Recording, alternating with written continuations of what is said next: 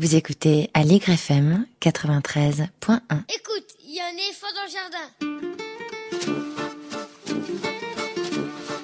Écoute, il y a un éléphant dans le jardin. Écoute, il y a un éléphant dans le jardin. Hein? Un éléphant dans le jardin. Hein un éléphant dans le Une émission proposée et présentée par Véronique Soulet. Écoute,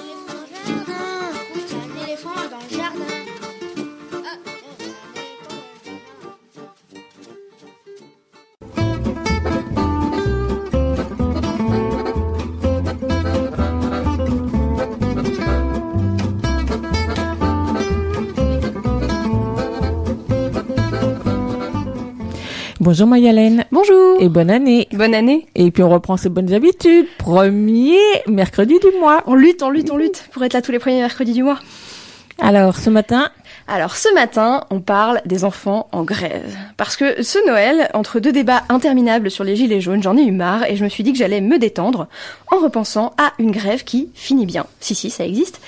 Comme dans mon cas, c'est encore mieux si c'est une grève qui chante et qui fait des claquettes, j'ai regardé Newsies, ce film Disney si fabuleusement apprécié par les jeunes spectateurs de 1992, qu'il a récemment été adapté à Broadway. Newsies, c'est donc l'histoire presque vraie de la grève des petits vendeurs de journaux qui a paralysé New York en 1899. En deux mots, en 1898, l'Amérique est en guerre contre l'Espagne, les ventes de journaux explosent, et les petits vendeurs sont donc priés de les acheter plus cher aux grossistes avant de les revendre aux passants. En 1899, la guerre s'arrête, les ventes baissent, mais le prix d'achat pour les petits vendeurs reste le même, et les magnats de la presse, parmi lesquels Joseph Pulitzer, celui du prix, leur laissent les invendus sur les bras, ce qui les contraint à travailler jusque tard dans la nuit s'ils veulent réussir à écouler tout leur stock. Du coup, au bout d'un moment, ça râle dans les rues et ça donne ça.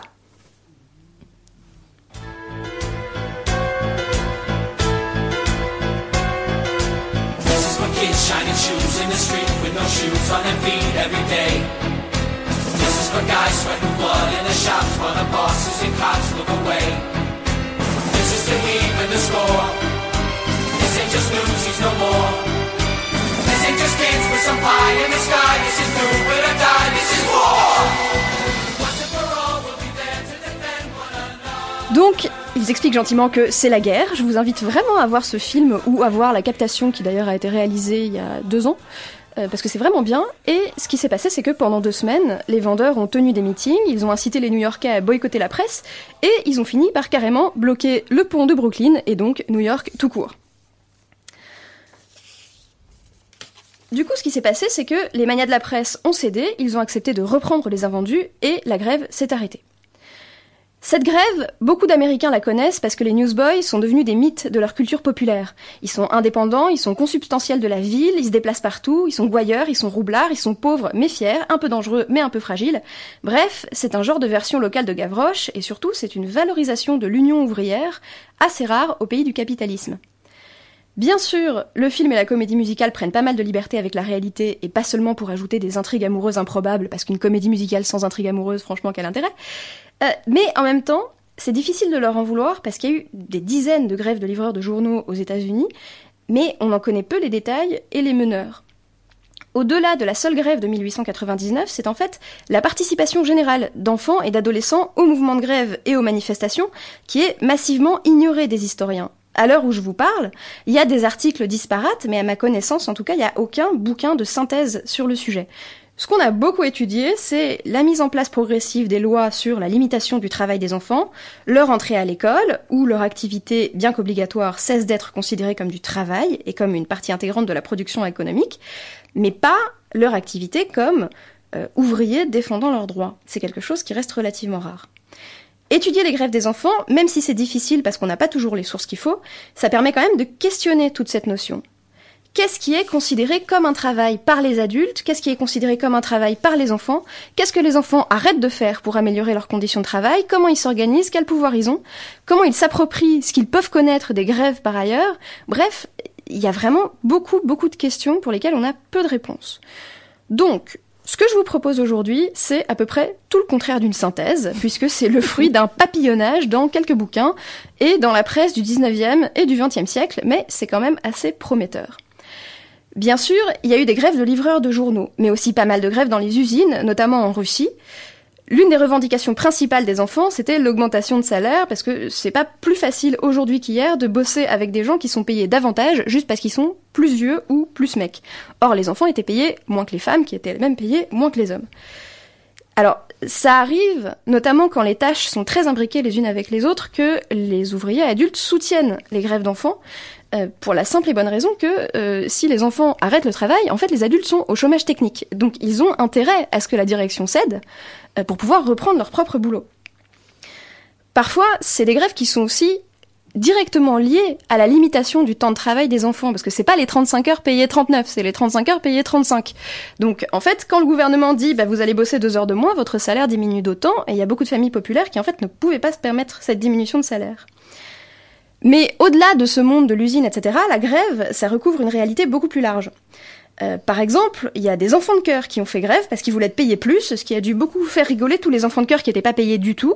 Il y a eu en 1920 une grève des ramasseurs de balles de tennis des internationaux de France, qui étaient payés 50 centimes avant 14, puis qui voulaient 2 francs 50, ça paraissait abominable. Donc ces petits ramasseurs de balles, un, ont été virés, et deux, à un moment donné, on a arrêté de les payer, parce que à l'heure où je vous parle, ils touchent pas un centime, vu que l'expérience est tellement formidable que c'est pas la peine de les payer. Donc J'imagine que l'expérience de tous les adultes de Roland Garros doit être absolument pourrie, puisqu'il faut les payer, parce que sinon les pauvres chéris seraient pas là. Donc, l'arrivée des enfants à l'école n'a pas supprimé le recours à la grève. On en compte plusieurs qui sont destinés soit à virer des enseignants accusés de violence, soit parce que l'enseignant, au début du XXe siècle, est en guerre contre le curé et que donc ça, ça n'arrange personne. Plus étonnant, ce sont plus volontiers les journaux conservateurs qui parlent de grève des enfants parce qu'ils disent qu'ils vont faire la grève de leurs enfants, ils vont arrêter de les envoyer à l'école et puis comme ça, ça fera sauter l'éducation nationale qui rame un peu après Jules Ferry. Du coup, la grève, c'est un peu au début du XXe siècle pour la famille catho-conservatrice ce que la manif pour tous est devenue à la fin du siècle, c'est-à-dire qu'on prend des outils de la gauche puis on les réutilise et ça fait un peu cool. Finalement, ce qui a changé, c'est peut-être l'accès généralisé des femmes au salariat qui fait que euh, bah, tu peux pas garder tes enfants à la maison pour faire la grève des enfants et ça a aussi changé le rôle de l'école qui est à la fois un lieu d'enseignement et un lieu qui fait euh, on, dont on sait pas trop s'il fait pas aussi un peu garderie pour enfants de parents qui travaillent. Pourtant, l'usage de la grève existe toujours et il fascine toujours autant les journalistes, comme en témoigne le succès de Greta Thunberg, qui, est une Suédoise de 15 ans et qui tous les vendredis fait grève devant le Parlement suédois pour, euh, pour euh, lutter contre le réchauffement climatique. Donc elle a été très médiatisée, elle a pu parler à des foules de plusieurs mi- milliers de personnes, parler à la conférence de l'ONU, mais elle n'a pas entraîné de grève générale des écoliers suédois. Notons qu'à partir de 16 ans, les lycéens suédois reçoivent une somme mensuelle de l'État, et reste donc à savoir si le pays supprimerait cette somme euh, en cas de grève générale de ses étudiants. Cette chronique est donc autant un appel aux historiens qu'une invitation à ne pas penser trop vite que les grèves d'enfants sont impossibles ou que les enfants ne travaillent pas parce qu'ils ne sont pas payés. 2018 nous a apporté plus d'une surprise en matière de révolte populaire et nous ne savons pas encore de quoi 2019 sera fait. Bonne année à tous et tâchons, petits et grands, d'être à la hauteur. Merci Mayalène.